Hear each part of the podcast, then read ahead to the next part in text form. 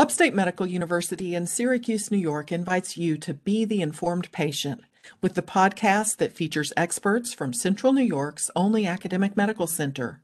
I'm your host, Amber Smith. More men are living longer with prostate cancer thanks to better treatments and better diagnostic aids. Many of these men face anxiety, depression, or fear in addition to physical problems. Today, I'm talking about the psychological impact of prostate cancer with Dr. Dorianne Eaves. She's a psychologist from the Psychosocial Oncology program at the Upstate Cancer Center. Welcome to the Informed Patient, Dr. Eaves. Thank you for having me. Do you see men right after diagnosis or during treatment? I can see men at any point um, along the continuum of treatment, often at initial diagnosis, throughout treatment, or even post treatment. It's really whenever they feel like the best support is needed. I can meet patients at any time during that time. Do you see men along with their partners, or is this usually individual counseling? I can do both. I can see the patients individually or after in seeing them individually if they feel like it'd be helpful to add their spouse in or a family member can certainly do that as well. Do most men find you because of a referral from or a suggestion from their physician? Yes, the referrals can come from any of their providers, nursing staff, really any time. So often they come through referrals that way. Well, let's start with anxiety and fear. How do you advise cancer patients to manage anxiety and fear? And I imagine this applies beyond prostate cancer, but that's probably a pretty common issue, isn't it? It's very common. That is often what I am seeing people for, for the emotional distress, fear, and anxiety that a cancer diagnosis produces, as well as just the treatment, treatment side effects, and the difficulties that come with cancer diagnosis and living with cancer. So I often meet people then, and I tell people all the time that it's a normal reaction to your abnormal situation of a cancer diagnosis and living with cancer.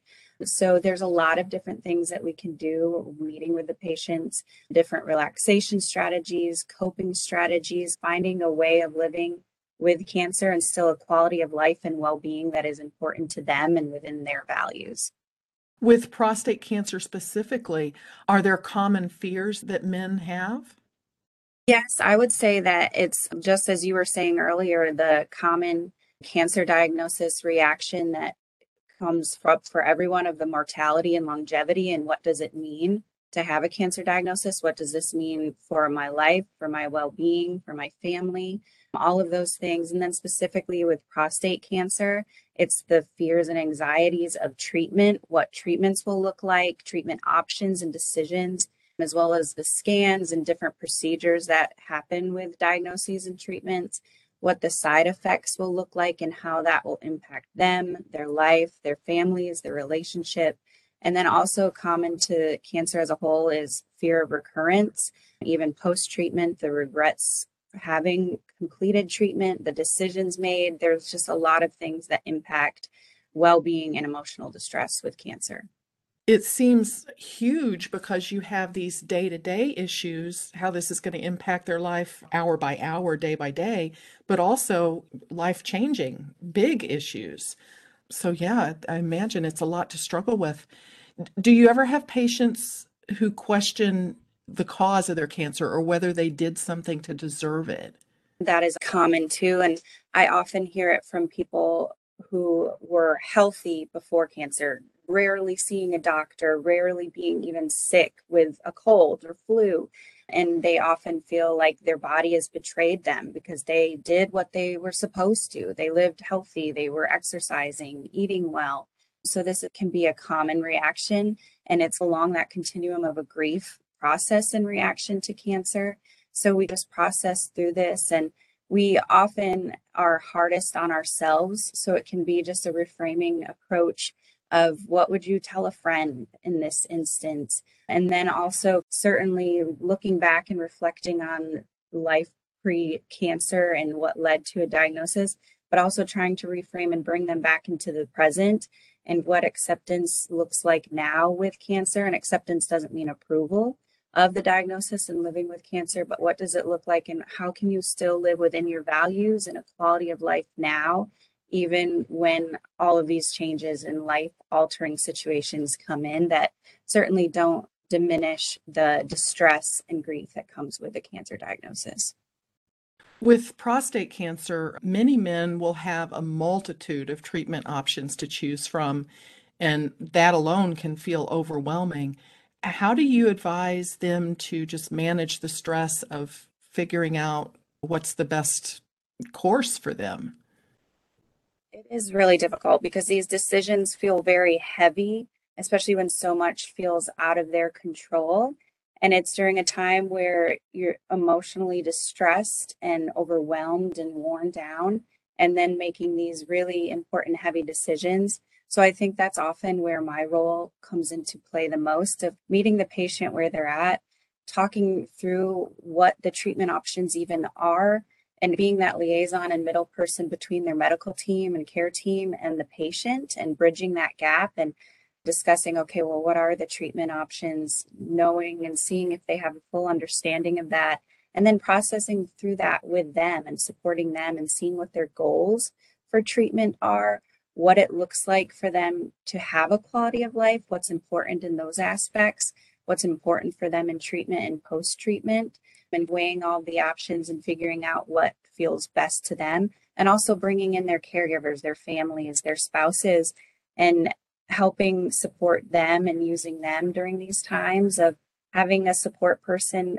hopefully being able to go to the appointments with them or being on the phone with them and writing notes and being the ones to ask the important questions that are important to the patient and the family because it can be a lot of information thrown out at the patient and just an overwhelming time that difficult to process and even hear everything and even remember the questions that they might have so working out strategies for that and also knowing it's not a right versus wrong equation of making these decisions. It's just what is most important to them and what feels best to them in the moments with that information that they have now.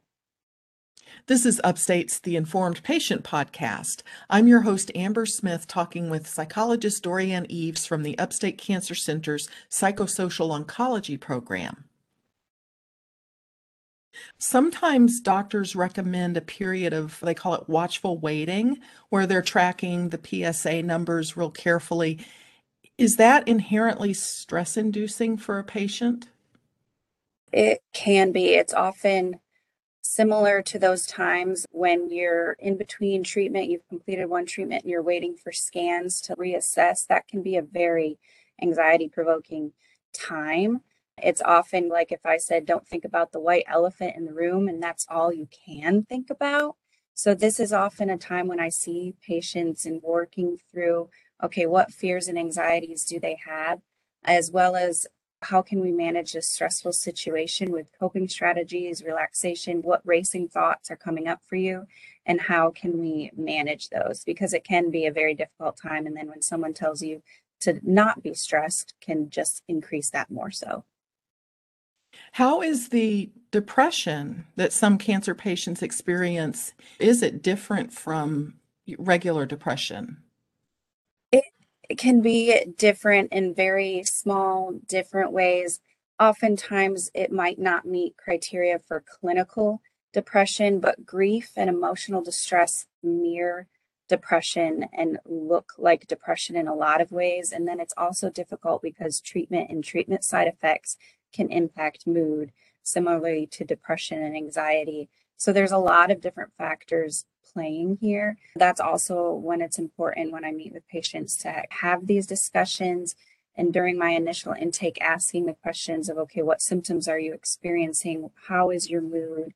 And figuring out is this at a clinical level where medications might be helpful? And that's always a discussion we have and referral options that are discussed to see where to go from there as well as knowing and validating the patient in this is a common reaction. Grief and emotional di- distress and depressed mood and anxiety are all common with cancer diagnosis and cancer treatment.